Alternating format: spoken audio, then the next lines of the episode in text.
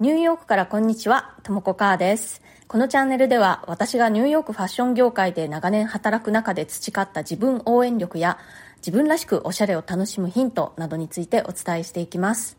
ニューヨークの自由でポジティブな空気感とともにちょっと元気が出る放送をお届けします。それからプレミアム放送も配信中です。週に1、2回、通常放送よりももっと近い距離感でより具体的なニューヨーク生活の話や仕事の裏話、プライベートな事柄などについてお話ししています。お申し込みはアプリ経由より、えー、 Voicy のウェブサイトからの方が金額的に断然お得になっております。リンクを貼っておきますので、そちらをご利用ください。それでは今日もよろしくお願いします。はい、先日、えー、虎の会の皆さんに、えー、ご招待いただいて、えー、コラボ生放送をしたんですけれども、聞いていただけましたでしょうか？まだの方はアーカイブのリンクを貼っておきますので、ぜひ聞いてもらえたら嬉しいです。で、あの、今回ですね、そのアフタートークが、ちょっとね、技術的な都合により、録音できなかったんですよね。なので、アフタートークは、ライブで放送はしたんですけれども、アーカイブがない感じになってしまいました。なので、えー、リアルタイムでね、聞けた方は、ラッキーだったっていう感じでね、ちょっとアーカイブが本当に残せなかったのは残念なんですけれども、あの前半部分だけでもアーカイブありますので、ぜひ聞いてもらえたら嬉しいです。で虎の会、今回ね、あの、残念ながら、ドラゴンさんはお仕事の都合で参加できなかったんですけれども、翔平さんと森川さんと、えー、お二人とね、一緒にお話しして、で、あの、皆さん、1986年の寅年生まれっておっしゃってたかな？で、あの、ご自身のことをね、おじさん、おじさんって呼んでるんですけれども、もう私からすると、もう若いんですよ。日本人でそういう年齢層の男性と私あんまり接点がないのでね、どんな感じかなっていう感じだったんですけれども、お二人ともなんていうかな、こう人懐っこい感じというか、すごく話しやすかったです。でね、今回は、残念ながらドラゴンさん、マレーシア在住のね、ドラゴンさんが参加できなかったっていうことと、あと、その、ね、技術的な問題により、アフタートークの分のアーカイブが残せなかったということで、ちょっとね、あの、リベンジ会を私の方で企画したいなと思ってます。私のチャンネルの方に、虎の会の皆さんをご招待して、リベンジ会おしゃべりというのができたらいいなと思っております。今日はですね、コメントが結構たくさん最近いただいてるものが溜まっていてお返事していなかったので、そちらにまとめてお返事をしようと思っております。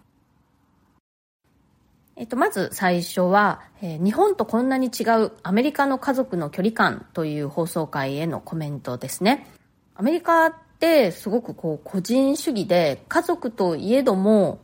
なんかねこう気を使うようなところがあったり家族仲がいいとは言ってもその一人一人を個人として尊重するっていうことが結構あるというそういうお話をしたんですね。あの結構反響の大きかった回で、えー、元の放送のリンクを貼っておきますので、えー、そちらももしまだお聞きでない場合は一緒に聞いていただけるとどんな感じだったかなっていうのがわかると思います。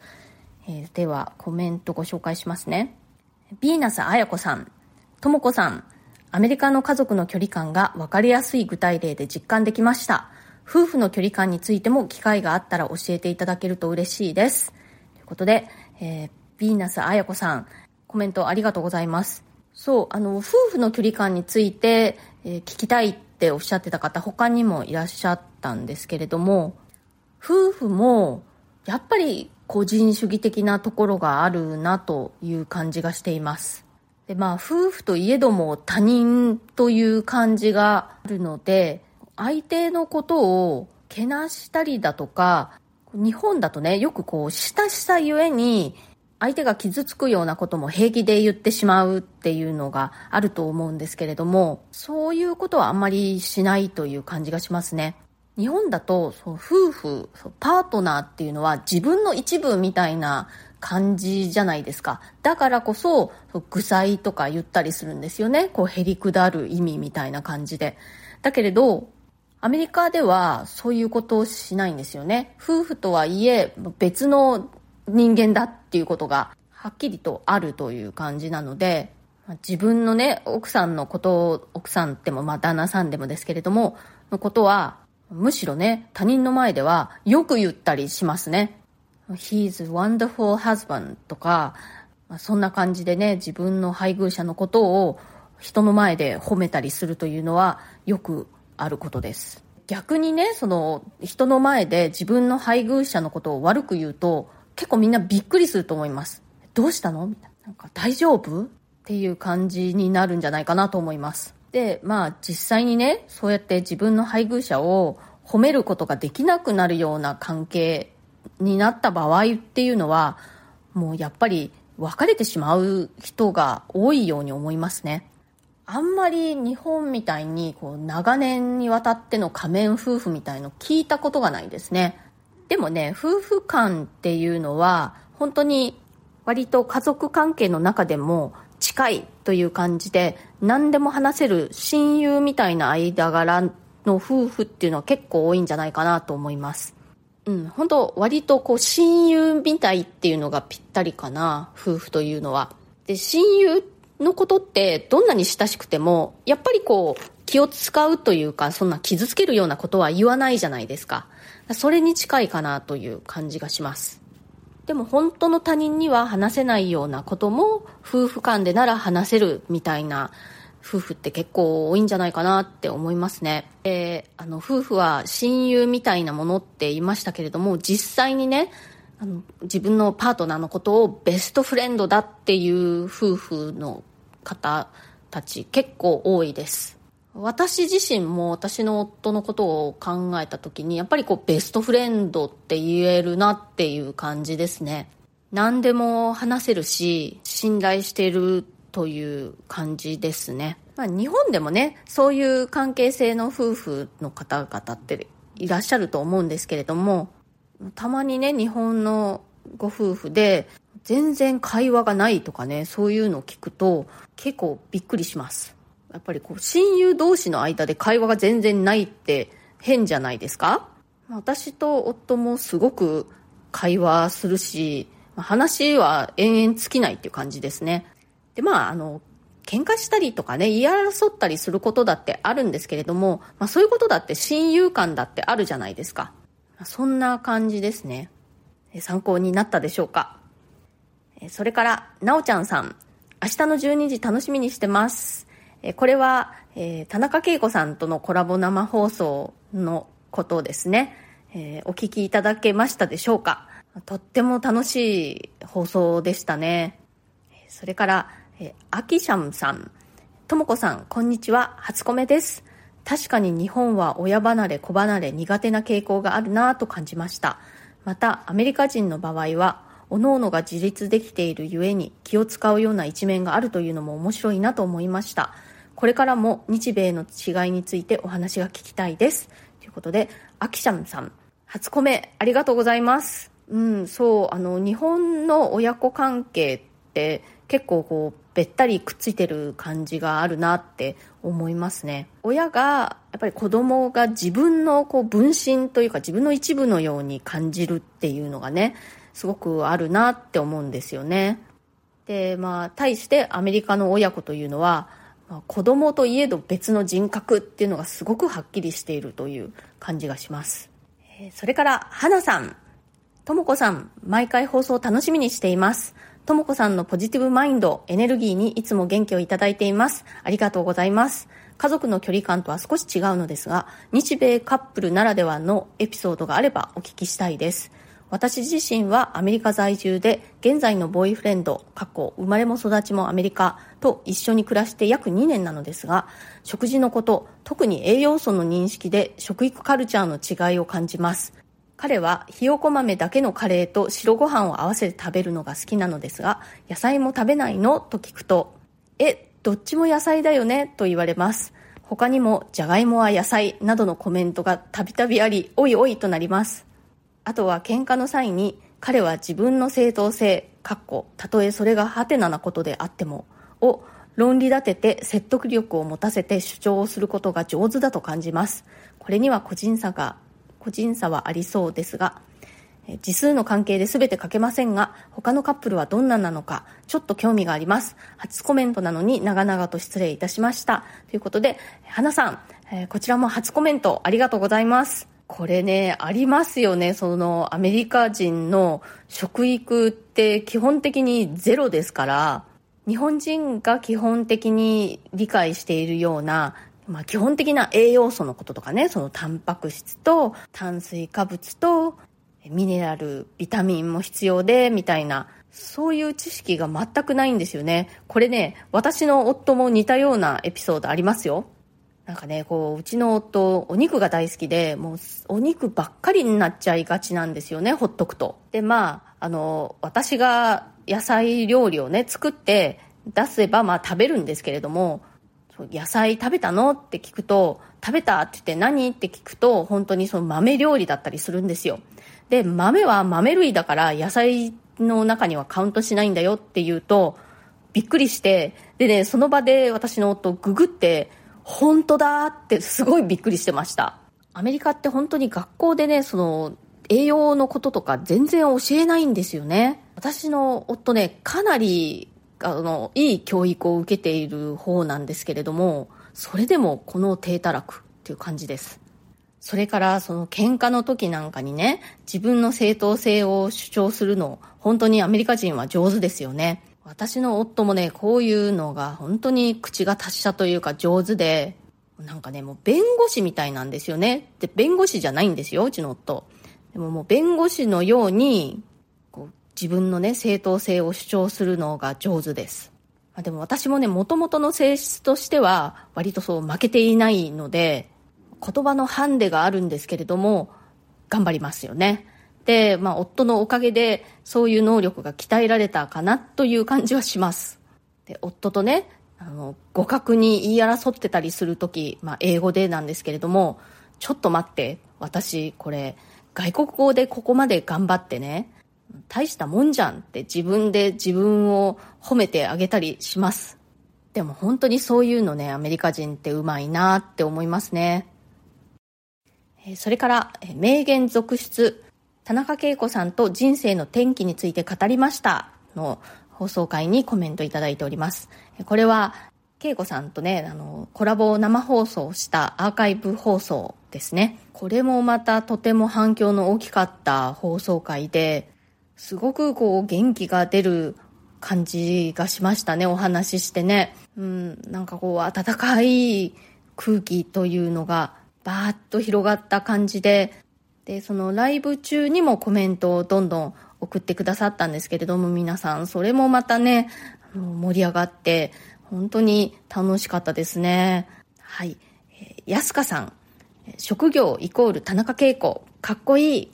私の永遠の憧れは職業イコール個人名です。ともこ母さんと共にお二人は魂重視でエネルギーを噴出させる感が眩しすぎます。ということで、安香さん、ありがとうございます。そう、田中恵子さんね、あの、ご自身の肩書きに迷っているということで、やっぱりそれはもうその同時通訳者とか英語コーチという枠をもう超えてきちゃったところに活動がシフトしてきているんではないかなと、そういう感じがしましたね。で、今ね、田中恵子さん、2月22日の恵子さんの Voicy 放送2周年記念に向けて他己紹介というのを募集しているんですよね。恵子さんのことを紹介してくださいっていうことで、でね、私も考えてるんですけれども、これだっていうのがなかなかこう、あの、言語化が難しいですね。やっぱり恵子さんって言葉を武器に、まあそれが英語だったり日本語だったり、言葉を使って関係を紡ぐというのかな。そういう方なんですよね。でそれってまあいわゆる何かこう職業名があるっていう感じではないんですよね。だからそこで恵子さんも自分の肩書きって何だろうって思われるんだと思うんですけれどもやっぱりそう恵子さん独自の言葉の魔術というのか言葉の使い方にやっぱりみんなが惹かれていくんですよね。そう英語、まあ、それが通訳っていうことだったりもするしコーチングだったりもするしまあもう恵子さんの存在そのものが職業みたいな風に私には見えるんですよね。そうだから本当に職業イコール個人名の世界ですよ。でもね本当にそれ言うんだったら私こそ肩書きなんだろうっていう感じですよね今ね特に、一応ねデザイナー兼パーソナルスタイルコーチというふうに名乗ってはいますけれどもなんかもっと私を表すのにふさわしい肩書きというかまあ私を表現する言葉ってあるような気がするんですよね。なんだろうわからない。それからパティさん。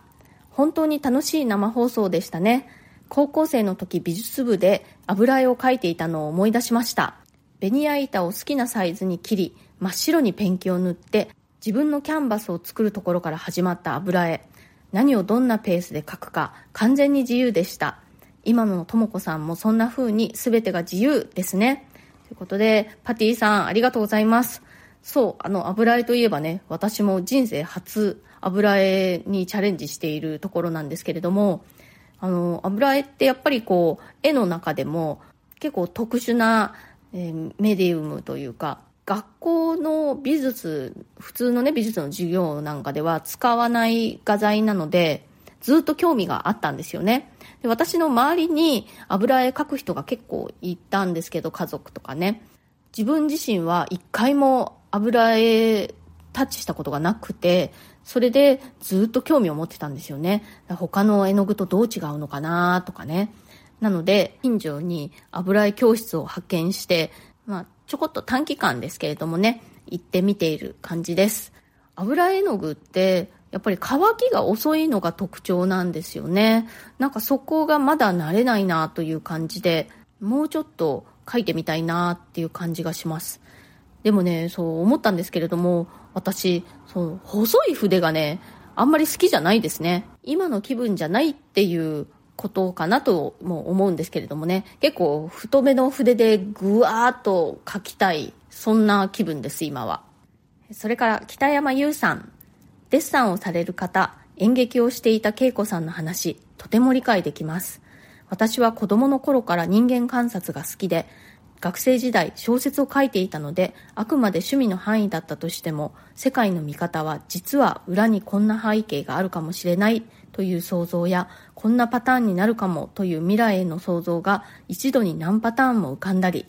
北山優さん、ありがとうございます。おあの、小説を書かれていたんですね。私はね、小説は書いたことないんですけれども、演劇を私もやっていたことがあって、その時は戯曲は書いていましたね。すごくのめり込んで書いていました。私も人間観察好きですね。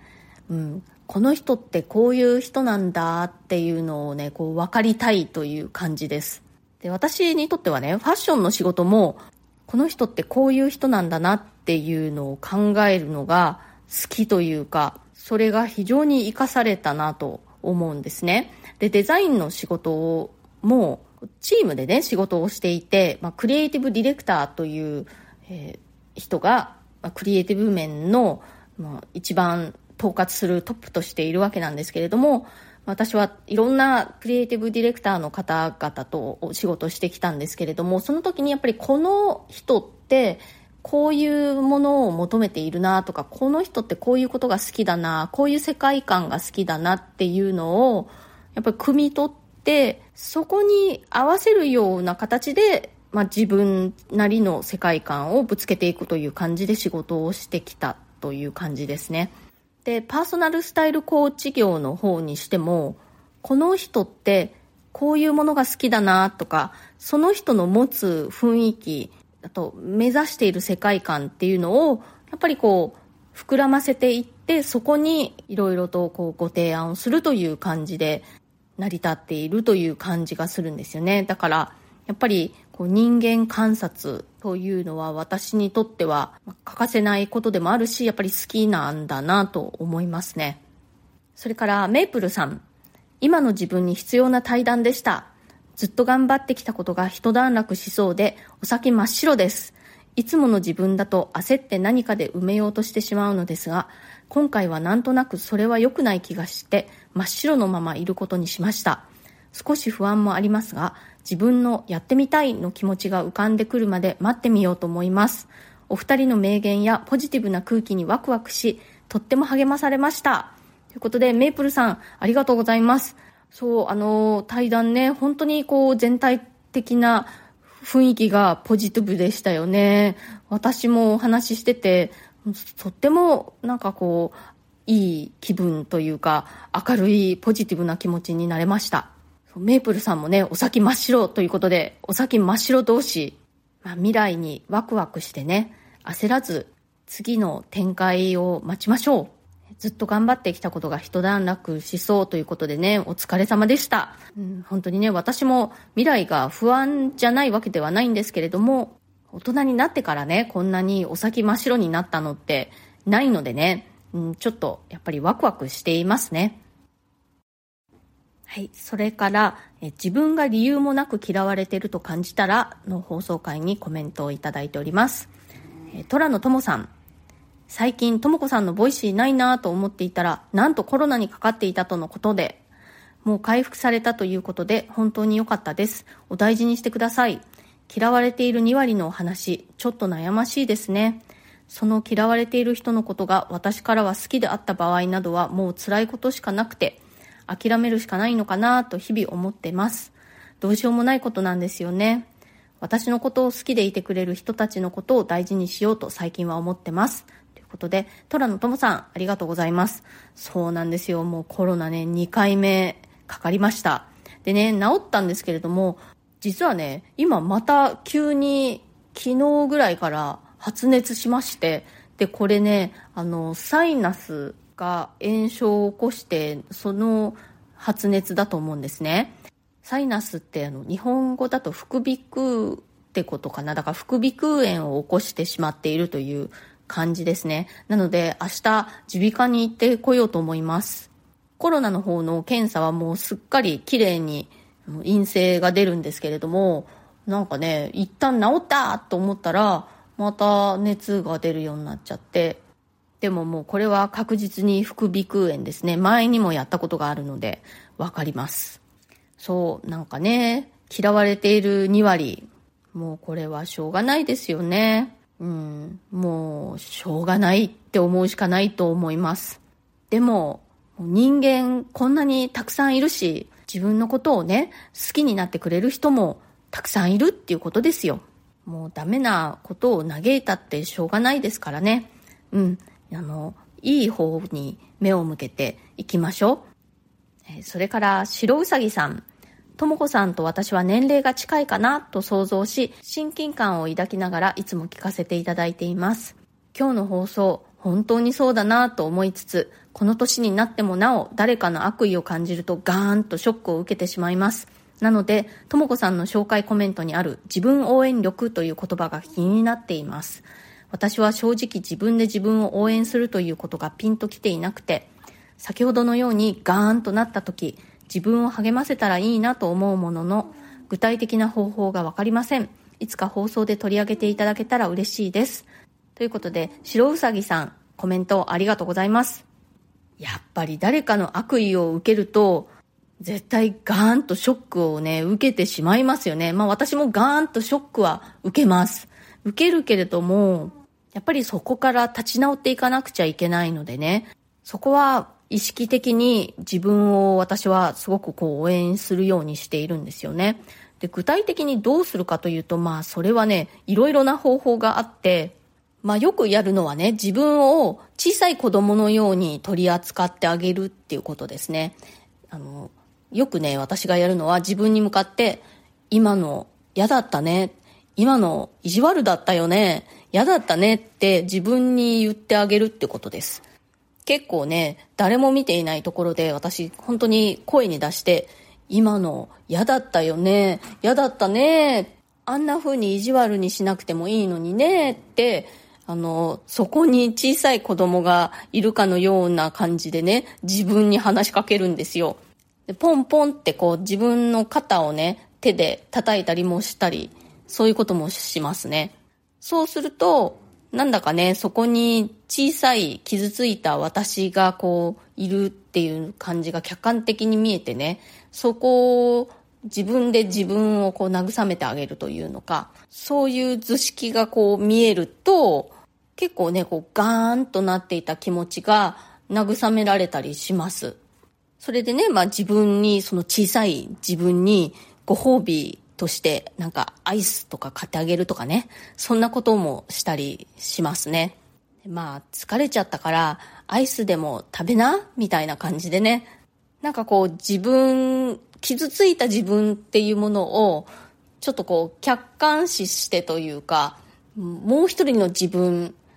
みたいな感じで見るっていうのが私にとっては結構いい自分応援の方法ですね。ここでね大事なのがやっぱり実際に言葉をね口に出して言うっていうことなんですよ。なんかちょっと一人芝居入っちゃってるみたいな感じなんですけれどもそうやって声に出して言うっていうことがすごく効果が高まる秘訣かなっていう気がします。今度ね、ガーンって思うことあったらやってみてください。えっ、ー、と、それから、えー、ファッション、ショッピングで迷ったら私はこんな感じで判断していますの回にコメントいただいております。マイカーさん、試着絶対必要ですよね。最近ネットで買った服を返品しようと思いましたが、セール品だったので返品不可でした。ところで、ファッションを楽しむための体型作りはされていますか？もし何かあれば教えてください。ということで、マイカさん、ありがとうございます。そう、試着絶対重要。私はね、もう返品できない服は、どんなにこう気持ちがそそられても買わないというルールを決めています。あの、これはネットショッピングの場合ですね。でまあ、店頭で買う場合は実際にその場で試着してみて、えー、決めることができるので、それでいいんですけれども、ネットでショッピングするときって、実際に手元に届いて、着てみたらちょっと違ったなっていうことあるじゃないですか。でそういう時に返品できないっていうのはもう本当に困ってしまうので、私はもう返品できないというものは、どんなにいいなって思っても心を鬼にしてオーダーしないっていうことにしています。えっと、それからファッションを楽しむための体型作りについてなんですけれども、私はね、特に体型作りというのはしていないですね。私ね、とにかくね、こう上半身が薄くて下半身はがっしりしているっていう体型なんですね。でね、これもう骨格がそうなっちゃってるっていう感じなので、なんかいろいろダイエットしようが何しようがあんま変わらないんですよね。私の場合ね。もう骨の問題なので、本当にね、この肋骨とかのその厚みがすごく薄い上半身で言うとね。で、下半身で言うともう膝の骨とかががっしりしてるのでなんかがっしりしていると。骨だからね、ちょっと、ちょっとやそっとでっていうかまあ何をやっても変わらないんですよね。あとはね、あの、頭の形が、まあ、すごくこう、蜂が張っているとかね。だもう、すべては骨の問題なんですよね、私。だから、結構どうしようもないという感じで、なので特にね、体型作りっていうことはしなくて、まあ、そのも、自分の持っている体型にうまく合うような、えー、服を選んだりだとか、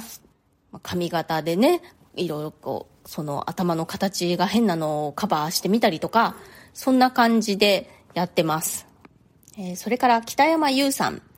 若い頃はちょっと大きいかな、ちょっと着心地がと思ったものも買っていました。子育て期に面で選択したしやすいものばかりになった後、服を買う数が激減。どうせ買うなら気に入ったものだけにしています。もともと整理整頓が苦手なので、物を増やすとストレスが大きいことに気づき、他のものも含めて安いからという理由では買わなくなりました。好きなものだけに囲まれて生活したいなと思います。ということで、北山優さん、ありがとうございます。わかります。そう。あの、若い頃はね、ちょっと大きいかなとか、ほんとちょっと着心地がみたいなものも買ってたんですよね。それでも着れるみたいな感じで。私もそういうことをしてました。好きなものをね、厳選して買って、好きなものだけに囲まれている生活ってやっぱりいいですよね。本当に私が一番よくやった失敗というのは、洋服とかでね、こういうのあったら便利かもしれないみたいな、そう曖昧な理由で買ったものっていうのはね、やっぱりそんなに活躍しないんですよね。大体そういうものってそんなに好きじゃないからね、もう気分も上がらないんですよね。でも本当にそういう失敗も何回も繰り返して、だんだん、あの、間違えないようになっていったという感じですね。えっ、と、それから、えー、ちょっと前の放送になりますけれども、え、もっと健康になりたい、私の個人的トレンド大賞2022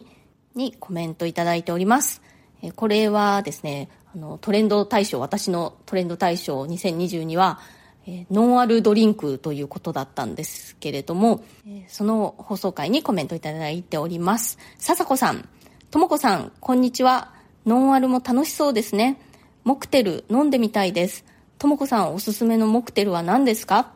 ことで、えー、笹子さんありがとうございます。私がよくね、家とかで飲むノンアルドリンクはやっぱりノンアルビールですね。で、モクテルでいいなって思うのは、大体そういうレストランとかバーとかお店で、あの、ちゃんと作ってもらうモクテルっていうのが、なかなかね、あのすごい美味しいのが最近多いんですよね。レストランとかバーに行った時に、そのお店がオリジナルで作ってるようなモクテル、そういうのをメニューに発見した時は頼んでしまいますね。ミントとかジンジャーとか、あとはね、あの、シソなんかを使ったドリンクなんかもあったりするんですよね。そういうのあるともう必ず頼んでしまいます。えー、それから、えー、笹子さんからもう一つコメントいただいております。これもちょっと前の放送ですね。今年の Voicyフェスに私が期待すること。これは2022年の10月25日の放送でした。これ過去の放送も聞いていただけてすごく嬉しいです。 Voicyフェスってそんなに前じゃないんですね。なんとなく私の意識の中ではね、もっと前だったっていう感じがするんですけれども、意外と最近だったって感じですね。ともこさん、こんにちは。ともこさんの熱心な分析力にいつも感心してしまいます。また個性への探求のお話、ともこさんの着眼点や興味に人柄が溢れているなと感じました。真似したいです。久しぶりにまとめ聞きをしているため、ついつい立て続けにコメント失礼しました。汗。ということで、えー、ささこさん、ありがとうございます。いや、立て続きのコメント、嬉しいです。そう、あの、 Voicyフェスね、いろいろなパーソナリティの方が、どんな風にお話しされるのかなっていうことが、すごくこう私は気になって、そういうパーソナリティの方の個性の違いみたいなところが、私の個人的な注目ポイントだったっていう感じですね。やっぱり私そういう人の個性とか、そういうことにすごく興味があるんですね。でもやっぱりあの Voicyフェスにね登壇されていたパーソナリティの皆さんお話が上手だなと思って、え聞いていましたあとね、その会場でパーソナリティさんたちがこうわちゃわちゃしている感じっていうのがもうお祭りみたいで楽しそうでしたね。なんかこう、お菓子とか飲み物とかね、あったみたいだし、なんかそういうところも楽しそうだなって思いながら聞いていました。私もね、いつか Voicyフェス参加できたらいいなって思います。そして、その実際にね、リアルで、そのズームとかではなくて、現地で参加できたら楽しいだろうなってね、思います。はい、今日は、え、大コメント返し会ということで、まとめてコメントにお返事をさせていただきました。今度ね、あの、プレミアム放送限定で、ライブで、生放送でコメント返ししながら質問にも答える会というのをやろうと考えています。なのでね、ぜひ、あの、プレミアムの方にもご参加いただけたら嬉しいです。え今日の放送が気に入ってくださったら、チャンネルのフォローや SNS でのシェアなどもしてくださるととっても嬉しいです。いつもあの、ツイッターなどでね、シェアしてくださる皆さん本当にありがとうございます。それから引き続きコメントやご感想、リクエスト、ご質問等お待ちしておりますので、コメント欄からか、または匿名ご希望の方は質問箱が私ありますので、そのリンクをプロフィールの欄の一番下のところに貼ってますので、そちらをご利用くださっても OK です。はい、今日ね、なんかちょっと長くなってしまいましたけれども、最後まで聞いてくださってありがとうございました。それではまた次回、ともこかーでした。